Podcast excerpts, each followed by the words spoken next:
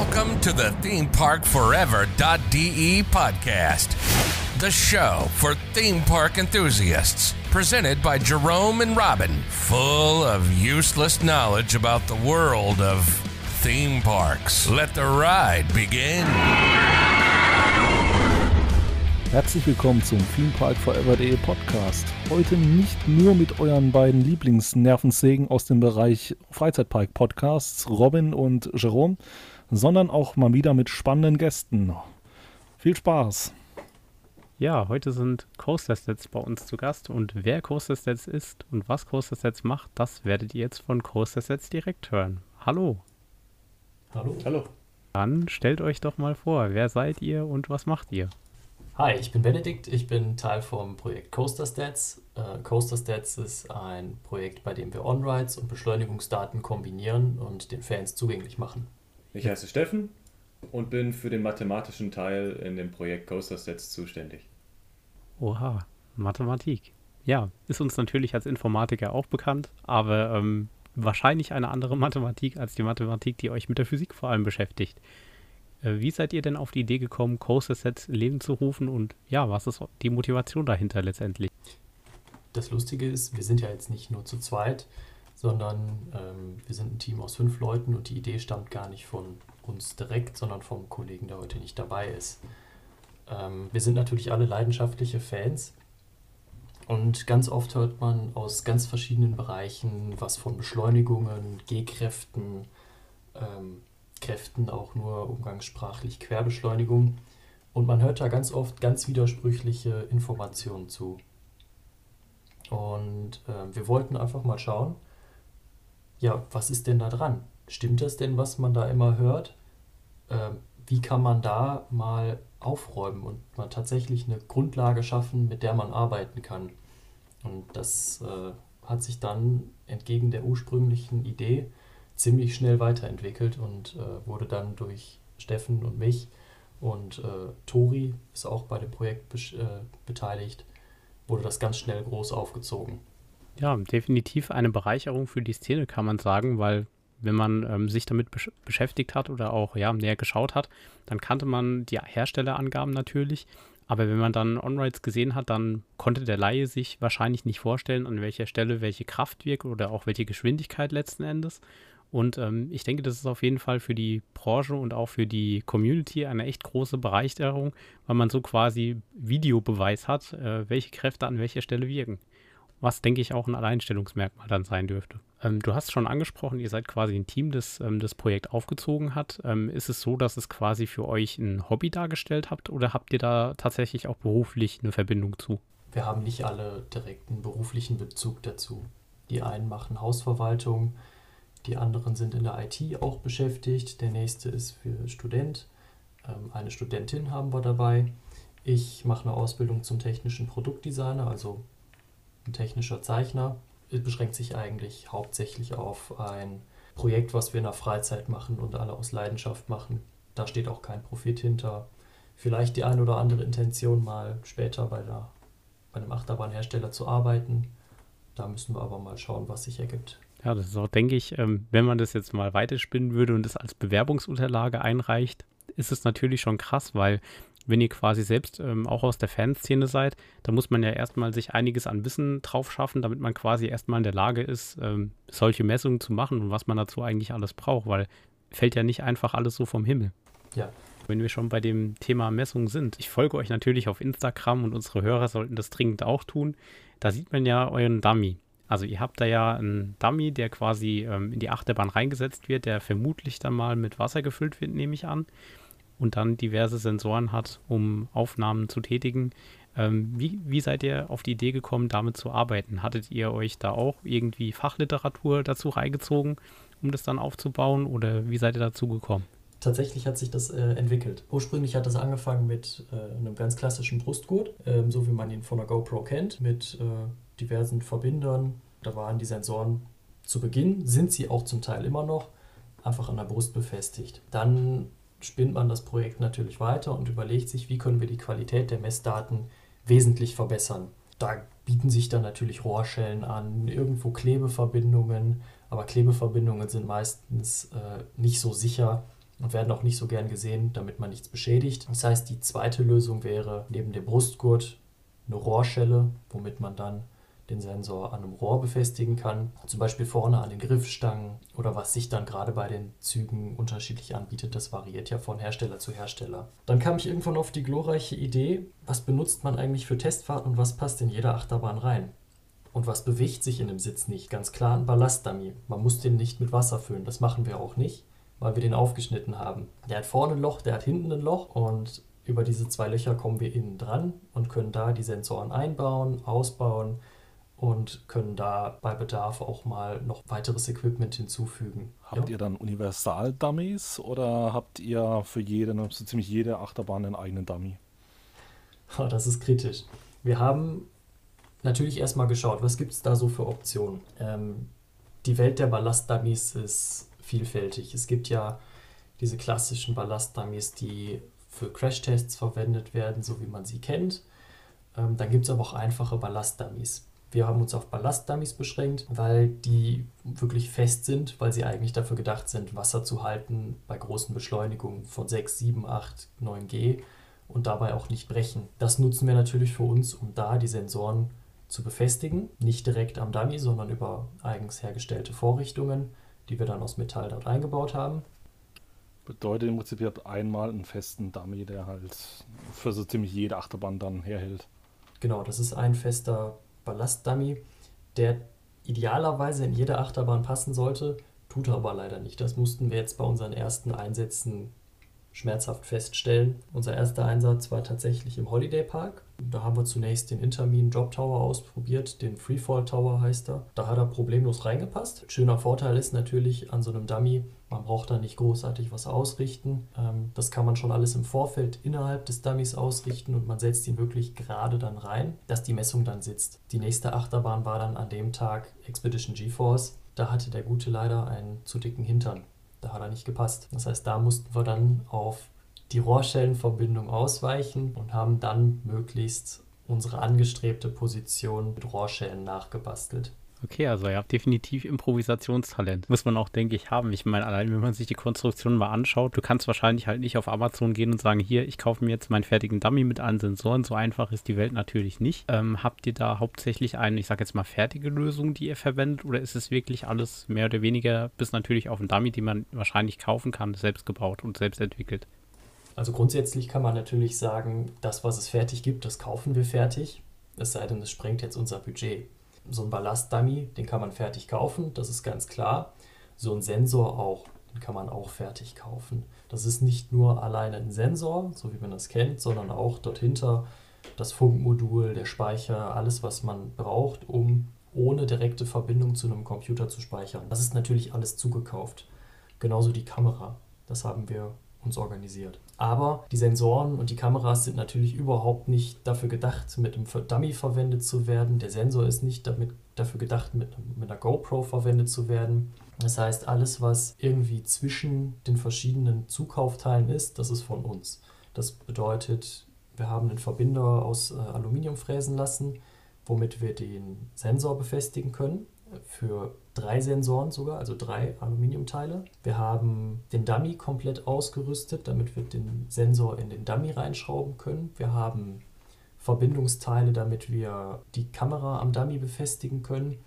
Das ist dann tatsächlich von uns die eigene Arbeit, die wir gemacht haben. Und das war dann auch mein Teil als angehender technischer Produktdesigner, dass wir da auch vernünftiges, sicheres Equipment haben, was auch garantiert hält und nicht abfällt und auch eine gewisse Sicherheit bietet, damit wir auch da langfristig dran arbeiten können, ohne irgendwelche Zwischenfälle, weil das natürlich auch auf die Reputation geht.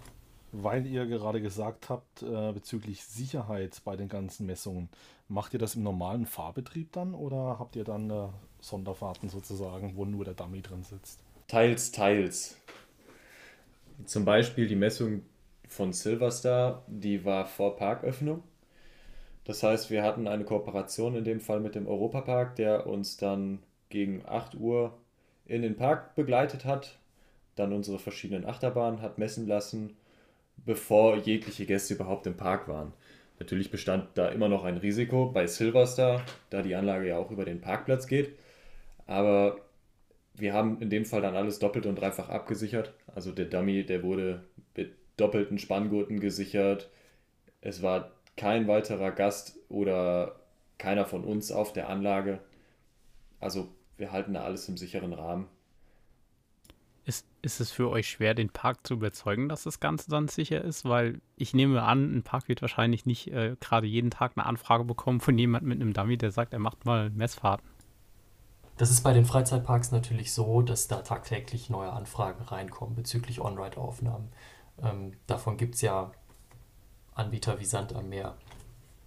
Der Unterschied bei uns ist jetzt natürlich, dass wir nicht nur reine On-Ride-Aufnahmen anbieten, sondern auch Beschleunigungsmessungen. Die können natürlich für Parks durchaus relevant sein. Ich erinnere mich zum Beispiel an das Walibi Holland, wo sie in einer Instagram-Story mal eine Beschleunigungsmessung von Lost Gravity durchgeführt haben.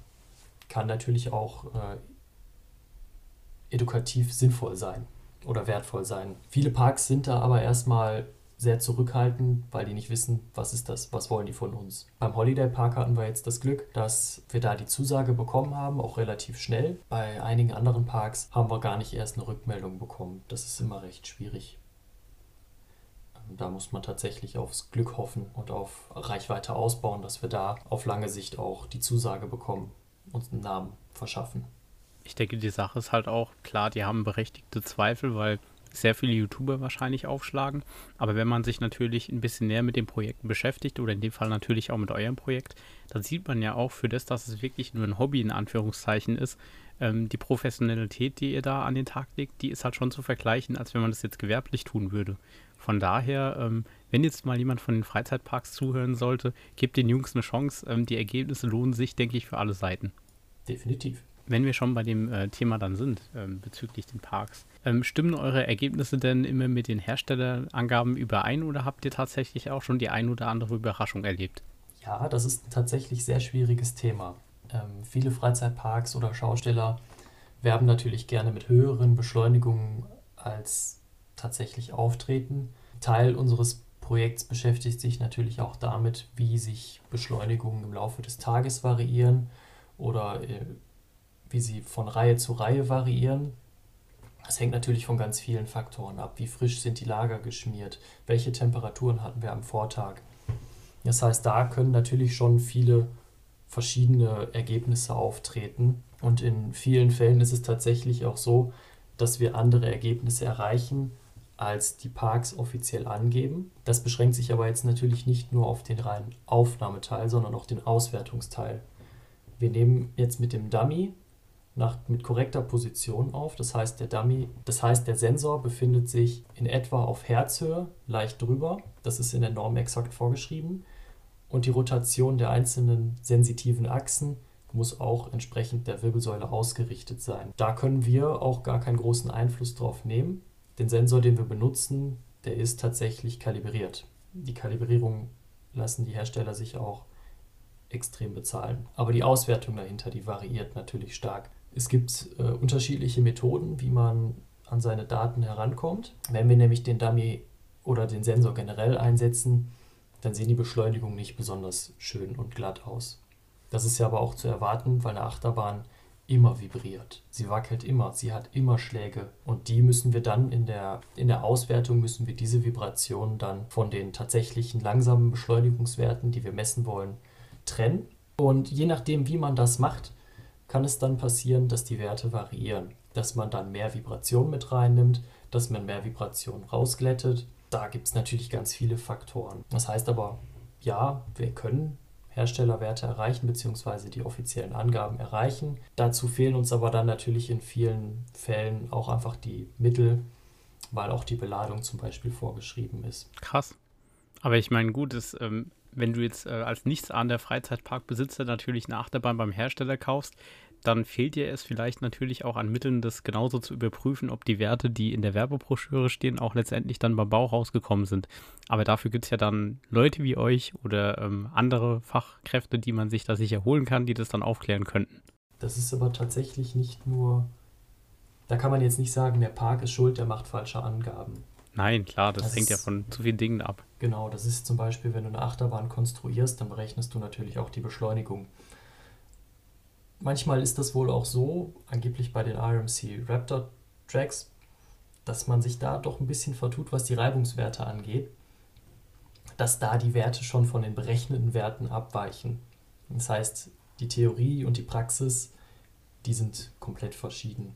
Das heißt, da kann man den Parks auch keinen Vorwurf machen. Die kriegen die theoretischen Werte wahrscheinlich, vielleicht auch die Werte vom TÜV.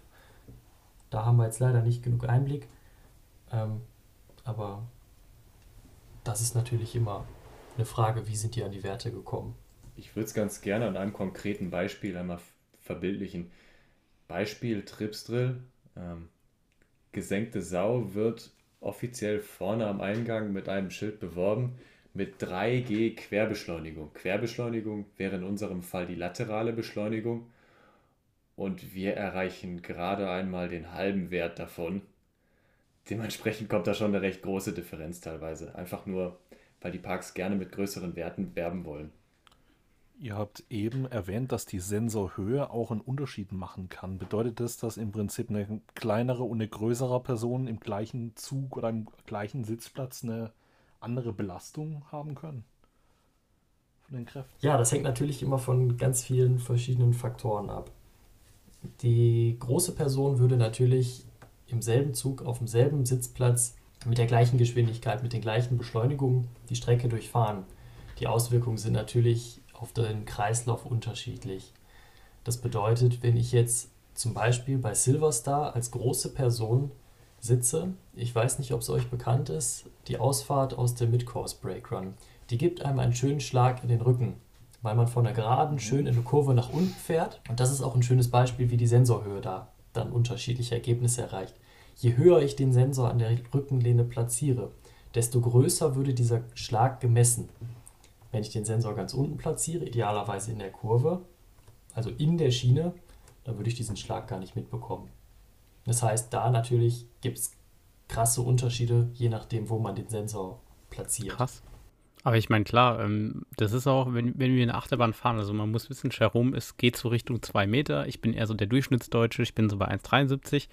Ich habe aber häufiger auch bei Achterbahnen das ähm, Gefühl, dass es definitiv sich anders auswirkt. Und wie du schon beschrieben hast, ähm, freut mich, dass das wirklich so ist, weil man geht natürlich davon aus, nee, eigentlich muss doch jeder mehr oder weniger dasselbe Feeling haben. Aber ähm, ja, die Physik äh, spielt da natürlich auch eine Rolle. Die Größe, der Kreislauf, der Körper. Ist schon gut, dass es dann individuell ist. Wahrscheinlich sogar besonders der Kreislauf und die persönlichen Vorbelastungen oder Eben. das persönliche Befinden. Ich finde das mit der Variation tatsächlich sehr spannend. Also ich habe oftmals auch das Gefühl, wenn ich verschiedene Achterbahnfahrer, die verschiedene Beschleunigungswerte angegeben haben offiziell, dass ich persönlich gar nicht immer genau sagen kann, dass diese Achterbahn ungefähr 4G bringt, diese 3G. Ich finde, es ist tatsächlich gefühlt sehr schwierig zu erkennen, stellenweise. Ja, das hat natürlich nicht nur mit der Maximalbeschleunigung zu tun, sondern auch mit der Dauer. Das heißt, ich kann natürlich eine Achterbahn haben, die kann kurzzeitig 6G ziehen, das ist erlaubt. Ich kann aber auch eine Achterbahn haben, so zum Beispiel Phoenix in seiner berühmten äh, Helix, da zieht die Bahn für einige Sekunden 3G. Das klingt jetzt natürlich erstmal nicht so viel, aber das Blut sackt natürlich bei den 3G über die Zeit in die Beine. Bei den 6G geht das natürlich viel schneller. Der Effekt ist der gleiche. Man denkt, oh Gott, mir wird schwarz vor Augen. Ebenso spielt da ja auch ein wenig der Ruck mit rein. Ähm, die Beschleunigung ist ja nur die Ableitung von der Geschwindigkeit und genauso gibt es von der äh, Beschleunigung auch nochmal eine Ableitung. Das ist der Ruck. Und die variiert natürlich je nach Fahrelement auch. Ähm, aber das jetzt natürlich bis ins Detail zu erklären, wäre eine ganz eigene Physikstunde. Und ja. Wenn man gerade zu diesem Hobby gefunden hat mit den Achterbahnen und sich das erste Mal über die Facts im Hintergrund erkundigt und sich die Frage stellt, was sind eigentlich G-Kräfte? Könnt ihr das für jemanden erklären oder halbwegs verständlich machen, der noch nie was damit zu tun hatte? Die G-Kraft ist eigentlich ein ganz einfacher Faktor. Ein G bedeutet, ich spüre mein Gewicht auf dem Hintern, vertikal jetzt. Wenn ich jetzt ein G auf der Seite habe, spüre ich mein Körpergewicht auf der Seite. Wenn ich jetzt minus ein G habe, habe ich das Gefühl, ich hänge Kopf über. Das bedeutet, wenn ich jetzt 4G habe, wiege ich das Vierfache auf dem Sitz. Da bräuchten wir, glaube ich, erstmal wieder ähm, die, das Recap äh, von der letzten Physikstunde. Das ist bei mir jetzt natürlich auch schon eine Weile her. Aber klar, ähm, Wir, wir müssen da auch äh, fairerweise zugeben, wir können da dem Mathematiker wahrscheinlich nicht so ganz das was erreichen, weil klar, wir, wir denken nur binär. Binär oder maximal Hex, aber alles, was darüber hinausgeht, wird dann schon schwierig. Man kann natürlich auch ganz einfach sagen, je stärker die Unterschiede sind, also wenn ich von starker Airtime in eine starke Belastung komme, dann wirkt das natürlich auf den Körper nochmal ganz anders. Wenn diese Übergänge ganz kurz sind, also ich wirklich von einem ganz stark drückenden Tal auf einen Airtime-Hügel fahre, der einen wirklich aus dem Sitz reißt, dann wirkt es natürlich nochmal viel extremer, als es wohl in der Wirklichkeit ist. Das heißt, so ganz sanfte Übergänge kann man vielleicht als langweilig empfinden. Wie ist es dann, wenn ihr eine Achterbahn äh, messt? Ich möchte jetzt mal keine Namen nennen, aber nehmen wir mal zum Beispiel Bandit, wenn man sowas messen würde. Oder gerade auch mit Holzachterbahnen. Das heißt, ihr habt sehr viele Rütteln und man kann diese Schläge praktisch wortwörtlich messen. Also fürs Material ist es auf jeden Fall eine Belastung. Ähm, teilweise benutzen wir noch 3D-gedruckte Teile. Die sind auf jeden Fall sicher, die sind sehr stabil. Aber durch die Vibrationen ermüdet das dann schon einmal. Das heißt, da ist uns einer schon mal zu Bruch gegangen. Aber wir haben alles doppelt gesichert, von daher geht da nichts verloren. Bei den Messungen würde man diese Vibrationen auch auf jeden Fall mit messen, aber in der Auswertung werden nur die langgezogenen äh, Beschleunigungen wirklich relevant. Der Rest wird ja gefiltert, sage ich jetzt einfach mal. Also eine komplett andere Frage, wie man es vielleicht auch unseren Hörern erklären kann woher oder wie seid ihr ähm, an das Wissen gekommen, was ihr dazu benötigt? Also zum einen, was ihr sensorisch natürlich braucht, um sowas aufzuzeichnen und zum anderen, wie ihr dann mit den Daten umgeht, weil ich gehe mal davon aus, äh, nicht jeder hat gerade in Physik genug Verständnis, um zu wissen, was ich alles brauchen würde, um sowas zu messen. Das Schöne ist es, ist in Deutschland gibt es für sowas Normen und Standards. In unserem Fall ist es die DIN EN 13814. Da wird der ein oder andere schon mal was von gehört haben. Und in der Norm steht auch was von einer weiteren Norm, die sich nur mit dem Messen beschäftigt. Das ist die ASTM F2137. Die beschäftigt sich mit nichts weiterem außer dem Messen und da sind natürlich viele Vorgaben drin, mit welcher Frequenz man zu messen hat, wie die Auswertung danach zu funktionieren hat, wo der Sensor zu platzieren ist. Also vieles kann man tatsächlich aus diesen Normen entnehmen. Aber wenn es um mechanische Eigenschaften geht, nehmen wir viel aus unserem vorhergegangenen Studium. Also Benny und ich haben beide ähm, ein Mechatronikstudium bisher angefangen. Benny zudem vorher noch ein Maschinenbaustudium angefangen. Aber da hat man natürlich auch schon viel Fachwissen mit rausgenommen, dass man auch so äh, Teile entwickeln kann, die man dann für eine Montage braucht. Und äh, ja, Mechatronik gibt dann ja nochmal ein bisschen was in Richtung Informatik und da findet man eigentlich schon alles, was man so braucht. Zumindest die Grundlagen, die Ansätze und kann sich daran dann entlanghangeln. Krass, also habt ihr quasi indirekt, ohne es wahrscheinlich zu ahnen, ähm, instinktiv die richtigen Studiengänge gewählt, um euer Hobby und euer Projekt noch weiter voranzubringen als gedacht? Ganz bestimmt sogar. ja, ich meine, ähm, für viele Studenten eine Motivation, richtige Studiengänge auszuwählen. Sie bringen im Leben häufiger was. Ja, vor allem wenn es um äh, Physik, Technik oder die Eigenentwicklung von allem geht. Also das kann man ja wirklich auf ganz viele Bereiche übertragen. Definitiv. Weil im Prinzip ist es in Deutschland halt wirklich so, du findest eine DIN-Norm, da ist dann ziemlich viel beschrieben und da versteckt sich allerdings dann schon oft die Rätselslösung. Nur die meisten Leute lesen halt solche Normen nicht äh, in der Tiefe. Das ist halt das Problem.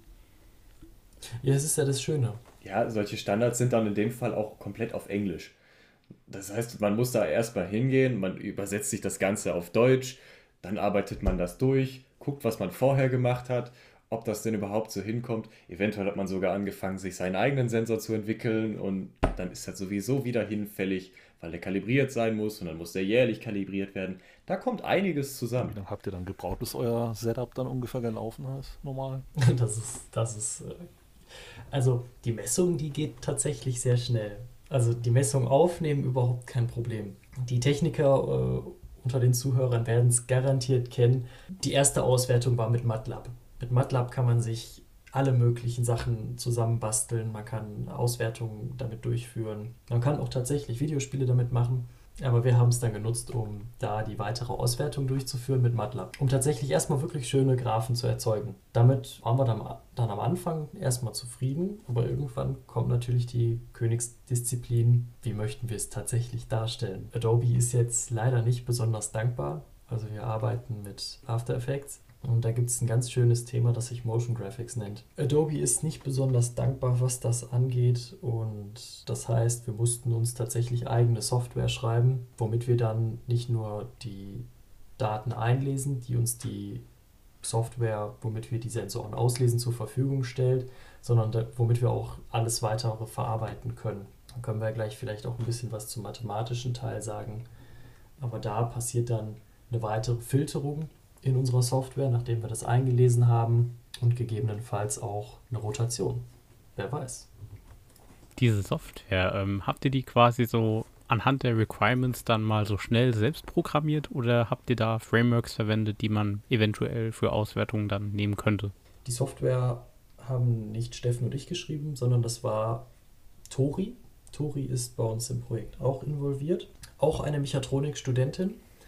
Ähm, die haben wir damit beauftragt, schreib uns doch mal bitte eine Software, womit wir das machen können, womit wir das machen können, womit wir dann in unser benötigtes Format exportieren können und gegebenenfalls auch noch äh, ein bisschen mogeln können. Da kann der Steffen vielleicht auch ein bisschen was zu sagen. Inwiefern denn mogeln? Ja, die Rotation. Das ist ja gemogelt. Ja, normalerweise ist eine Rotation äh, in einer Messung gar nicht vorgesehen. Ähm, die lässt sich aber auch nicht wirklich vermeiden. Weil wenn man jetzt einen Sensor montiert, kann es durchaus mal passieren, dass der schief hängt. Und dann würde ja die Messachse des Sensors schief zur Erdbeschleunigung ähm, stehen, nach der man eine Achterbahn natürlich entwickelt. Und da war es dann meine Aufgabe, da eine mathematische Formel zu entwickeln, mit der man äh, die Achsen richtig rotieren kann. Da ergibt sich dann relativ äh, viel Rechenarbeit draus, weil man drei verschiedene Drehungen vornehmen muss mit verschiedenen Winkelbestimmungen zwischen den jeweiligen Achsen ähm, an zwei verschiedenen Messpunkten in einer Anlage. Und da ergibt sich dann einfach eine Rechnung mit drei Multiplikationen mit einer Matrix für einen einzigen Messwert. Und da das dann in einer Messung mehrere tausend, mehrere hunderttausend Messpunkte sind, ist das dann auch eine recht rechenaufwendige Aufgabe. Das machen wir aber natürlich nicht bei jeder Messung. Ähm, besonders bei den Messungen mit Dabi habe ich ja vorhin schon erwähnt.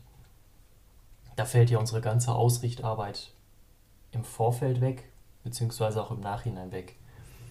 Wir haben eine gewisse Toleranz, mit der wir den Sensor ausrichten können und die können wir mit dem Dummy ziemlich gut einhalten. Das heißt, wir hatten jetzt bei unseren bisherigen Messungen eine Schieflage von in etwa 0,02 G seitlich.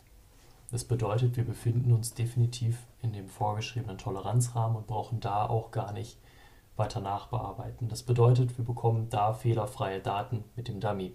Mit dem Brustgurt ist das nicht immer unbedingt möglich. Das heißt, da müssen wir natürlich der Einfachheit halber ein bisschen gegensteuern. Das heißt, da macht ihr dann natürlich auch beim Gegensteuern ähm, viel davon abhängig, wenn ihr im Brustgurt unterwegs seid, dann wie der jeweilige Lagesensor das einschätzt. Genau. Ja, es ist ja eigentlich nur ein Sensor, das ist der Beschleunigungssensor. Wir wissen an verschiedenen Punkten der Bahn ziemlich genau, welche Beschleunigungen vorhanden sein sollen und welche nicht vorhanden sein sollen. Zum Beispiel weiß ich in der Station, ich habe nur die vertikale Beschleunigung, das ist meine Erdbeschleunigung. Auf dem Lift oder auf dem Abschuss habe ich seitlich halt keine Beschleunigung. Und diese Punkte kann man nehmen und eine eindeutige Orientierung dann des Sensors bestimmen. Und da, anhand dieser Orientierung kann man dann nachträglich ausrichten und äh, leichte Unebenheiten ausbessern. Ja, der Technik sei Dank hat man da viele Möglichkeiten. Ähm, mal noch eine allgemeine Frage zur Technik. Habt ihr bei dem Dummy, arbeitet ihr da mit Mikrocontrollern oder habt ihr da sowas, ja, ist ja kein Mikrocontroller mehr, schon eher so Richtung Raspberry oder wäre das dann zu viel Hardware-Einsatz quasi für das Setup? Ja, wir haben uns nichts von den Sensoren selber gebaut. Die Sensoren an sich sind reiner Zukauf. Da haben wir zwei verschiedene Sensorhersteller die funktionieren auch komplett unterschiedlich. Der eine Sensor komplett kabelgebunden, der andere komplett kabellos. Und damit wir tatsächlich auch die Ansprüche der Norm erfüllen können, haben wir da auf etablierte Systeme zurückgegriffen. Das bedeutet, wir haben einen Sensor, den wir ein bisschen missbrauchen, der ist eigentlich eher für Vibration gedacht. Von dem kommen wir aber aktuell weg. Und wir haben einen neuen Sensor, der für explizit diese Anwendung gedacht ist. Das heißt, da haben wir auch nichts selbstgebautes, da wollen wir auch nicht reinfuschen, damit wir da tatsächlich die Zuverlässigkeit erreichen, die wir haben möchten. Das heißt aber letzten Endes verwendet ihr aktuell ähnliche Technik, wie es jetzt beispielsweise in einem Smartphone mit den Lagesensoren verbaut ist. Ja, mit Smartphones hat das natürlich nicht besonders viel zu tun. Smartphones haben in erster Linie Sensoren, die günstig sein sollen. Unsere Sensoren sind natürlich für ganz andere Anwendungen gedacht als ein Smartphone-Sensor. Das bedeutet, für unseren Sensor alleine kann man schon nicht nur ein, zwei Smartphones kaufen, sondern schon ein paar mehr Smartphones nur für den Sensor alleine. Das bedeutet, die Messqualität, die wir damit erreichen, liegt natürlich wesentlich über der Qualität, die wir mit einem Smartphone erreichen könnten. Was ich auch an der Stelle dann zu unseren Zuhörern sagen kann, deswegen ist es auch ein Projekt, was äh, nicht jeder machen kann. Also erstens vom finanziellen Aufwand und zweitens natürlich auch, was ihr dazu braucht an Wissen. Aber rein finanziell würde ich mal sagen, ist es natürlich schon äh, krass. Also für ein Hobby ist es wirklich schon krass vom Invest her. Definitiv. Muss man an der Stelle auch loben. Und wenn ihr euch dann wundert auf Instagram oder YouTube, ähm, dass da jetzt vielleicht nicht, äh, wie, wie, soll ich das jetzt vergleichen? Also von den Beauty-YouTubern kommt ja täglich irgendwelcher Content, wo ihr irgendwelche Produkte vorstellt. Das könnt ihr hier natürlich auf gar keinen Fall erwarten. Ähm, hier geht es natürlich um akkurate Messwerte. Und ähm, ihr braucht euch dann auch nicht wundern, wenn da ein Release etwas länger dauern könnte, aber ihr müsst halt auch mal berücksichtigen, was da alles dahinter steckt. Ja, da kann ich zu der heutigen Story ein bisschen was erzählen. Ähm, wir waren ja nicht nur im Holiday Park, sondern auch im Europapark. Und da haben wir eine schöne Messung von Silverstar gemacht. Silverstar ist jetzt natürlich nicht gerade eine kurze Achterbahn. Da geht die Fahrt schon ein paar Minuten. Das heißt aber auch für unseren Fall, das Video, das dauert nicht nur 10 Minuten, um das zu bearbeiten, sondern in unserem Fall liegen da jetzt zwei Tage Bearbeitungszeit, also reine Umprogrammierung, dass wir das da ordentlich in After Effects aufbereiten können und knapp 48 Stunden Renderzeit alleine. Das bedeutet, in einer Woche sind wir da schon ziemlich ausgelastet, was das angeht. Das ist schon erstaunlich, wenn man überlegt, so ein normales Video. Aber gut, ihr habt natürlich ähm, dadurch, dass ihr Einzelframes rendert, auch ein ganz anderer mathematisch und technischer Aufwand, vor allem das Ganze zusammenzuführen dann. Genau. Wir sind da aber auch Zumal After Effects da ja auch Single-Core limitiert. Also ja. das ist äh, technisch sehr eingeschränkt. Und ziemlich komisch 2021, dass man da noch auf Single-Core-Ebene unterwegs ist. Wir sind da ja besonders durch Adobe limitiert. Die Sache ist aber, was ist die Alternative? Ich meine, klar, es gibt Open Source Versuche, man könnte wahrscheinlich auch mit Blender ein bisschen was probieren, aber bis man das dann abgebildet hat und so visualisiert hat. Ja, mit Blender haben wir tatsächlich auch schon gearbeitet ähm, dieser Dummy, den wir unten rechts in der Ecke haben, der war ja ursprünglich, war das ja ein ganz anderer Dummy. Das war so ein Crash-Test-Dummy. Von dem bin ich aber irgendwann mal weggegangen, weil wir da mit Zusatzsoftware arbeiten mussten, die außerhalb von Adobe entwickelt wurde. Und die funktioniert leider nicht ganz so zuverlässig, wie wir uns das wünschen. Und das bedeutet, für die 3D-Anwendung mussten wir tatsächlich auf Blender zurückgreifen und dann 3D-Rendering in After Effects betreiben. Oje. Das klingt abenteuerlich. Spüre euren Schmerz. ja. Ich habe mich in After Effects immer auf 2D beschränkt, weil bei 3D habe ich dann irgendwann angefangen, ähm, sehr stark zu fluchen und äh, ja. Das ist aber auch bei uns notwendig, weil wir zum Beispiel Visualisierungen äh, realisieren müssen. Also noch nicht, aber zum Beispiel bei Fly. Äh, ich weiß nicht, ob ihr die Bahn schon gefahren ja. seid, aber nachdem man diesen kleinen, recht flachen Hügel hochfährt, und sich dann in die Liegeposition dreht. In genau diesem Moment würden wir dann auch in unserem Video den Dummy aus der sitzenden Position in die liegende Position ändern. Und das wäre mit dem vorherigen Dummy nicht korrekt möglich gewesen. Oha, ich sehe da schon einiges an Aufwand äh, auf euch zukommen. Aber wir, wir, arbeiten möglichst modular. Das bedeutet, wir wollen eigentlich immer sehr vielseitig bleiben. Aber der Teaser gerade geht schon in eine interessante Richtung. Ich freue mich und ich werde beobachten, was von euch noch kommen wird.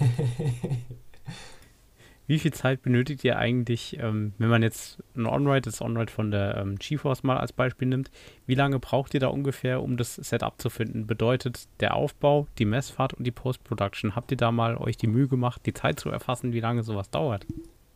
Das mit dem Dummy konnten wir tatsächlich idealerweise direkt schon in unserer Software sehen, weil wir mit der Echtzeit arbeiten. Das heißt, wir können bei unserer Messung sehen, welche Beschleunigung zu exakt welchem Zeitpunkt stattgefunden hat.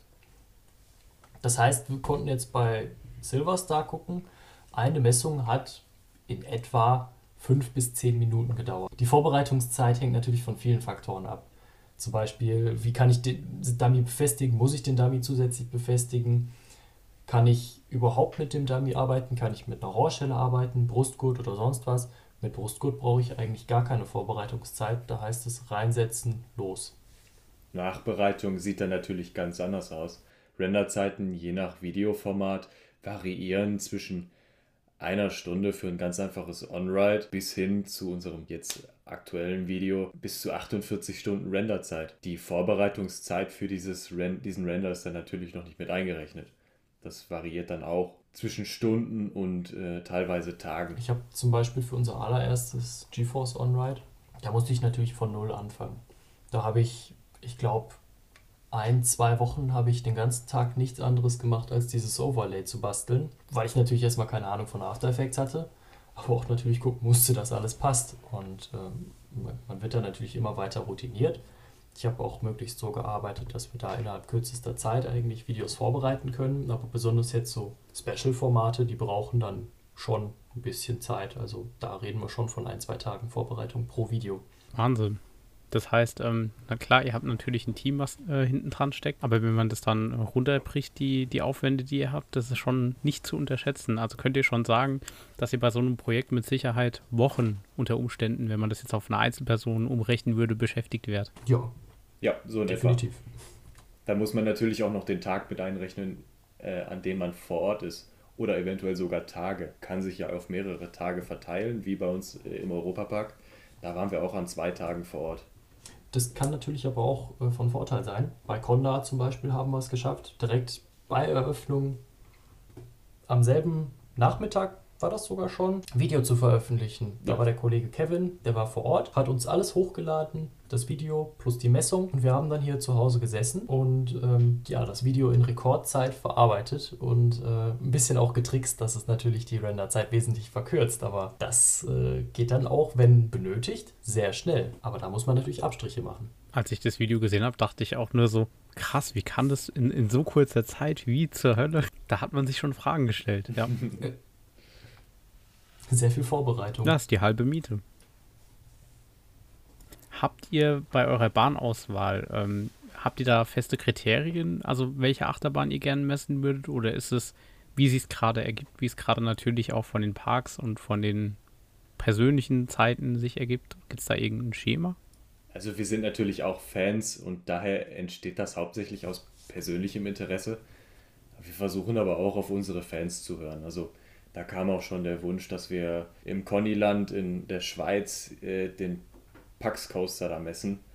Oder Silverstar kam auch schon mal die Nachfrage, aber auch ganz viele amerikanische Bahnen von halt amerikanischen äh, Fans dann.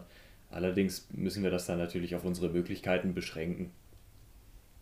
Noch eine andere eher ja, Nerdfrage. Countet ihr Coaster? Ja. Sicher. Also selbstverständlich ist es nicht. Man muss es fragen. Ja, Stimmt, ich ja. counte Achterbahn.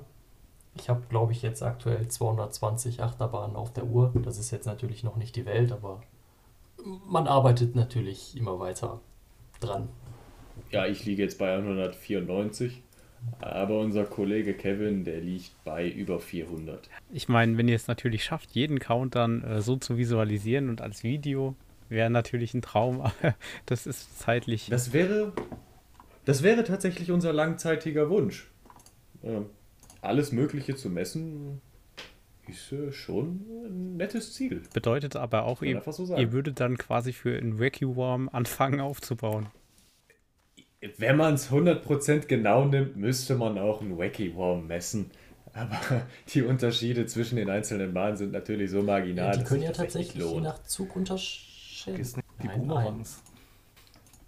Da haben wir auch schon zwei verschiedene gemessen. Ist es für euch eine besondere Herausforderung, wenn ihr eine Dunkelachterbahn vermessen müsst, gerade wenn man vielleicht nicht immer genau den Schienenverlauf auf den Videos erkennen kann? Ja, das ist eine ziemlich große Schwierigkeit. Jetzt nicht von dem Messaspekt. Der, die Messung, die passiert ja komplett ohne Bild. Viel schwieriger ist dann die Synchronisierung. Da tun es uns leider die modernen Achterbahnen auch nicht gerade. Da tun die uns leider auch keinen Gefallen. Ähm, die sind ja immer smoother, die werden immer weniger ruckeln. Man merkt es nicht mehr, dass der Zug in die Kette einhakt. Das heißt, es ist alles irgendwann bis zu einem gewissen Punkt butterweich. Das ist natürlich für die Fans super cool. Für uns ist es natürlich eine Qual, weil so ein kleiner Ruck, so ein kleiner Schlag, den man dann zeitgleich hört oder sieht, den misst man natürlich auch. Und den können wir immer super gut nehmen, um Videos zu synchronisieren. Bei äh, Silverstar, das Ding, da, da sind ja keine großartigen Schläge, kein großartiges Ruckeln beim Einhaken in die Kette. Da habe ich dann ganz einfach die Ausfahrt aus der Midcourse Break Run genommen, die einem diesen schönen Schlag in den Rücken gibt. Da weiß man ja ganz genau, sobald die Rückenlehne sich nach vorne bewegt, brauche ich eine Beschleunigung in diese Richtung und sobald sich diese Größe ändert, aha, den Punkt kann ich nehmen. Aber das ist natürlich auch immer von Bahn zu Bahn unterschiedlich und bei Dunkelachterbahnen wird es jetzt natürlich eine besondere Herausforderung, das synchron hinzukriegen. Wenn wir bei den äh, Achterbahntypen wären, ähm, was ist von dem Achterbahntyp als solcher für euch bis jetzt das Schwierigste zu messen gewesen, wenn man das pauschalisieren kann? Doof gesagt gibt es keine Achterbahn, die zu schwer ist zu vermessen. Wenn man jetzt, wenn die Messung von vornherein korrekt ist, also korrekt ausgerichtet, korrekt befestigt, dann gibt es da gar nichts, was man nicht messen kann. Setzt natürlich voraus, dass der Sensor korrekt platziert ist. Es gibt natürlich dann bestimmt Sonderfälle, wo man nicht sagen kann, aha, ich kann so und so nachjustieren.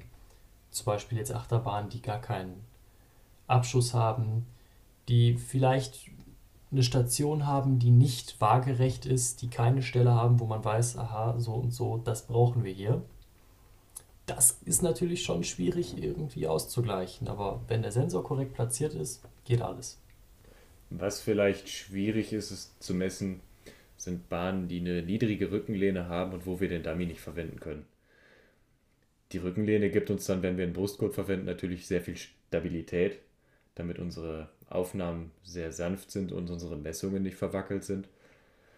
Ähm, wenn die wegfällt, dann fällt natürlich auch die Stabilität weg daher sind äh, Achterbahnen mit schön einengenden äh, Sitzen und äh, hohen Rückenlehnen sehr von Vorteil, wie sie zum Beispiel bei Blue Fire vorkommen. Okay, krass. Das heißt, ihr hattet bis jetzt eigentlich immer das Glück, dass trotz verschiedenen Achterbahntypen ihr aber immer Wegen gefunden habt, wie ihr das entweder mathematisch dann lösen könnt oder eben dann mechanisch durch Sensorausrichtung beheben könnt. Ja, so in etwa. Es gibt natürlich immer Schwierigkeiten. Nicht jede Messung ist perfekt und wir veröffentlichen auch definitiv nicht jede Messung, weil da bewegt man sich zu viel, da wackelt der Brustgurt an der Stelle zu viel. Das gibt natürlich immer mehr Ungenauigkeiten rein und wir wollen natürlich das Niveau recht gut halten. Ähm, inwieweit könnt ihr das sehen? Also, wenn ihr die Messung direkt macht, könnt ihr das wahrscheinlich auf die Schnelle jetzt nicht so einen Quick-Check machen, wo ihr dann sagen könnt, okay, das kann man verwerten oder nicht. Ist es dann tatsächlich erst Tage später in der Bearbeitung dann oder sieht man das doch relativ schnell? Wir können das in der Software sehen. Wir haben die Auswertungssoftware, die läuft auch auf dem Laptop. Da sieht man dann schon recht gut an gewissen markanten Stellen, aha, da bin ich über die Zeit verrutscht oder nein, da bin ich über die Zeit nicht verrutscht. Man sieht, ob die Messung wirklich besonders glatt geworden ist oder besonders unruhig geworden ist. Das hängt natürlich auch mit der Achterbahn zusammen. Ein schönes Beispiel für eine besonders glatte Messung, trotz Brustgurt, ist für mich immer noch Formula im Energielandia. Da sieht man, diese Bahn ist nicht nach Kurven berechnet, sondern wirklich nach Kräften berechnet. Das heißt, die Kurven werden den Beschleunigungen angepasst. Das bedeutet Force Vector Design. Dem einen No Limits, dem einen oder anderen No Limits Benutzer wird der Begriff geläufig sein. Da haben wir eine besonders schöne Messung, weil die Bahn auch einfach besonders ruhig läuft. Als krasses Gegenbeispiel wäre jetzt zum Beispiel Loop Garou zu nennen. Da sieht man ganz viele kurze Ausschläge, man hat eine ganz rüttelige Bahn, man hat viele Schläge, man hat keine besonders gute Rückenlehne, man, man, man, man sieht, da ist viel Bewegung im Spiel, da ist zu viel Bewegung im Spiel, nicht nur von der Zugseite, auch vom Brustgurt aus. Das sind dann immer so grenzwertige Fälle, aber die Bahn ist faktisch sehr unruhig. Was es natürlich dann auch ähm, ja, schwierig macht, da was anderes zu argumentieren, wenn eure Werte zum einen dafür äh, sprechen und zum anderen natürlich auch das On-Ride. Und wenn man selbst gefahren ist, weiß man es ja auch, aber das entspricht ja dann der Wahrheit. Und insofern ist ja dann euer Videobeweis oder Datenbeweis, den ihr dann bringt, trotzdem äh, nützlich. Es gibt ja aber nicht nur diese eine Wahrheit. Es kann natürlich genauso gut sein, dass dann von Tag zu Tag das Fahrverhalten variiert. Es gibt ja von unterschiedlichen Achterbahnen unterschiedlichste Berichte, dass sie bei den Temperaturen besonders ruhig fahren oder besonders unruhig fahren. Also auf diese eine Wahrheit würde ich mich jetzt nicht beschränken wollen. Ja, da muss man wahrscheinlich einfach die mehrere Situationen noch als Vergleich haben, was aber natürlich dann für ein Privatprojekt schwierig ist, jede Situation dann zu catchen quasi. Genau, das ist, das ist eine besondere Herausforderung. Da müsste man genau genommen quasi über eine komplette Saison eigentlich vor Ort sein, damit man das beurteilen könnte, aber das kann ja zum einen niemand bezahlen und zum anderen auch die Zeit, also hat man ja nicht. Ja, das ist für uns technisch nicht machbar, noch nicht, wer weiß. Ja, ich meine, wenn ihr das äh, soweit automatisiert habt und ihr professionalisiert euch in der Richtung ja immer weiter, dass ihr das im Prinzip irgendwann als Standalone-System anbieten könnt und nur noch die Auswertung, wenn überhaupt, selbst machen müsst, dann kann man das ja beliebig weiterspinnen, dass man vielleicht auch mal denken könnte, sowas dauerhaft einzubauen an irgendeiner Stelle. Das wäre eine Idee. Aber leider haben wir da ja alle keinen Einfluss drauf. Leider nicht. Ähm, andere Frage oder auch wieder eher eine technische Frage. Wie schwer ist denn eigentlich euer Dummy plus Technik, die ihr quasi in den Zug packt? Habt ihr das mal gewogen oder Ja, habt ihr da keine Daten zu? der Dummy an sich ohne Sensor wiegt 7,8 Kilo. Das heißt, der ist jetzt nicht besonders schwer, aber der ist jetzt auch nicht gerade leicht. Das heißt, wenn man einen ganzen Tag mit dem Dummy durch den Park rennt, dann merkt man das schon in den Armen. Die Sensoren an sich, die wiegen 200 Gramm. Die Frästeile, die wiegen dann auch nochmal 20 Gramm in etwa, je nachdem, welche wir da benutzen. Ähm, aber es ist natürlich alles auf höchste Mobilität ausgelegt, dass es auch tatsächlich leicht ist und äh, auch für den Fall, dass was lose kommen sollte, wovon ich nicht ausgehe, weil wir halt auch doppelt gesichert arbeiten, dass da auch keiner verletzt wird oder kein unnötiges Risiko eingegangen wird. Wir brauchen keine 50 Kilo Kamera da mit auf die Achterbahn schleppen. Das wäre zu viel. Nein. Das wäre nicht mehr Stand der Technik. Ja, die Zeiten sind vorbei, dass man seine 20 Kilogramm Kamera mitnehmen muss, um Footage zu machen. Das wurde früher wohl so gemacht. Da gibt es das ein oder andere Video aus den frühen 2000ern oder Ende der 90er. Da sieht man dann im Schatten, da wurde eine riesengroße Kamera vorne befestigt. Und das ist dann natürlich auch extrem aufwendig. Das offizielle On-Ride von Silverstar soll so entstanden sein. Krass. Muss man mal aufs Detail achten, muss ich mir nochmal anschauen. Aber das, das ist natürlich für uns jetzt noch viel zu viel. Ähm, das, da kostet natürlich dann so eine einzelne Vorrichtung, die passt dann nur in diesen einen Zugtypen. Da kann man locker ein paar tausend Euro für bezahlen. Ähm, das ist natürlich für uns jetzt so noch nicht machbar. Okay, dann mal noch eine andere Frage. Ähm, habt ihr persönlich, also gut, das ist natürlich jetzt schwer, weil ihr ein Team seid, aber kann ja vielleicht jeder für sich dann beantworten. Ähm, habt ihr einen Lieblingsachterbahn-Typ oder eine Lieblingsachterbahn als solche? Ich kann jetzt zum Beispiel bei Kevin sagen, da bin ich mir recht sicher, dass es bei ihm Hyperion ist. Er sagt, weil sich die Bahn besonders kraftvoll anfühlt. Bei Flavio und mir, ich glaube, wir sind uns da auch recht einig, das ist auch tatsächlich besonders tagesformabhängig. Ich glaube, bei ihm war es Untamed, Zadra auch so mit dabei. Bei mir ist es auch definitiv Untamed, Zadra vorne mit dabei. Aktuell hätte ich auch total Lust auf den Rock'n'Roller Coaster. Es ist keine besonders spektakuläre Bahn, aber sie macht einfach Spaß. Also das ist auch bei uns sehr tagesformabhängig. Bei den meisten. Oh, pauschal möchte ich das eigentlich gar nicht so sagen. Das ist nämlich ganz tagesformabhängig. Mal habe ich Bock auf eine Achterbahn, die richtig brettert.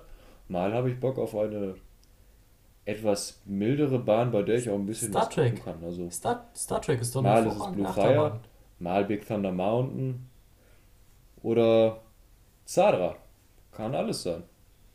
Okay, ja, ist bei uns auch so. Wir haben so ein Achterbahn-Duell mal eingeführt, das hatten wir in den Episoden davor. Da haben Jerome und ich quasi uns äh, so ein Glas gemacht, wo wir äh, Achterbahnen reingeworfen haben und wir haben dann spontan entschieden, welche davon wir besser finden würden und warum.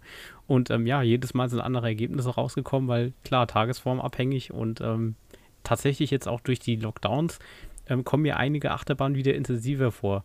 Also gerade so zum Beispiel Bluefire oder Silverstar, wo ich die Saisons davor dann immer relativ emotionslos gesessen war. Mittlerweile habe ich Emotionen wieder. Was ich auch spannend finde, ist die Frage bezüglich wilden Mäusen. Wie ist denn da das Verhalten? Da hat man ja doch oftmals ja doch gefühlt mit sehr ruckartigen Kräften zu tun.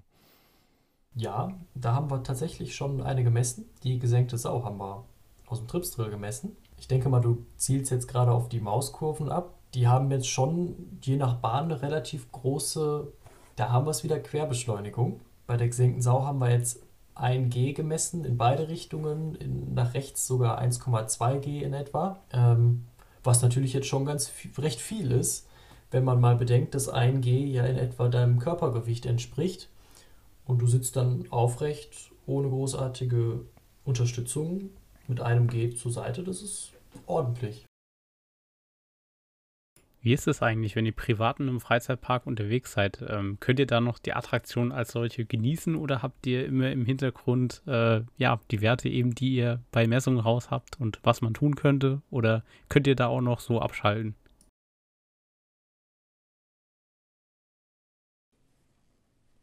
Ich denke, das ist bei uns ähnlich wie bei vielen anderen Freaks, dass der Thrill gar nicht mehr so groß ist. Man genießt einfach nur die Fahrt und lässt das alles so ein bisschen auf sich einrieseln.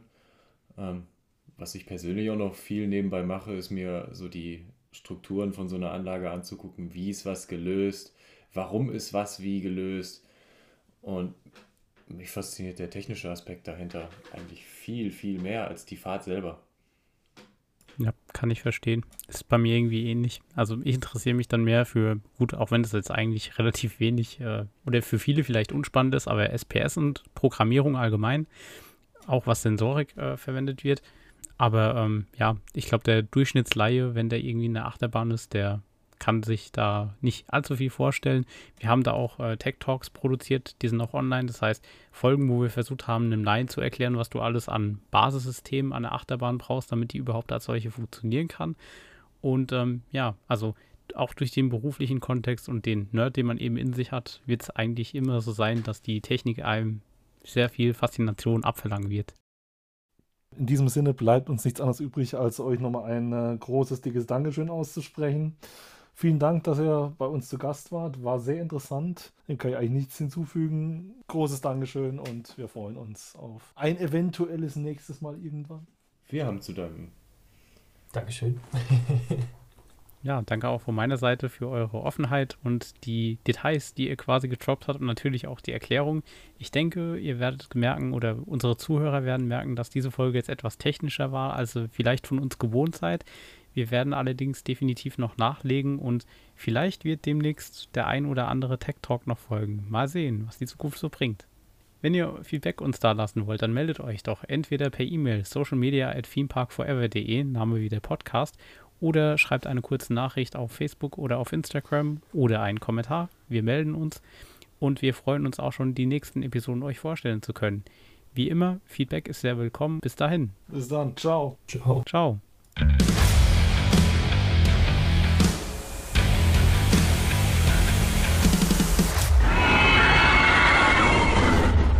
Thanks for listening to our podcast. You can find more information on themeparkforever.de and on social media. Come back later to enjoy the next episode of the podcast.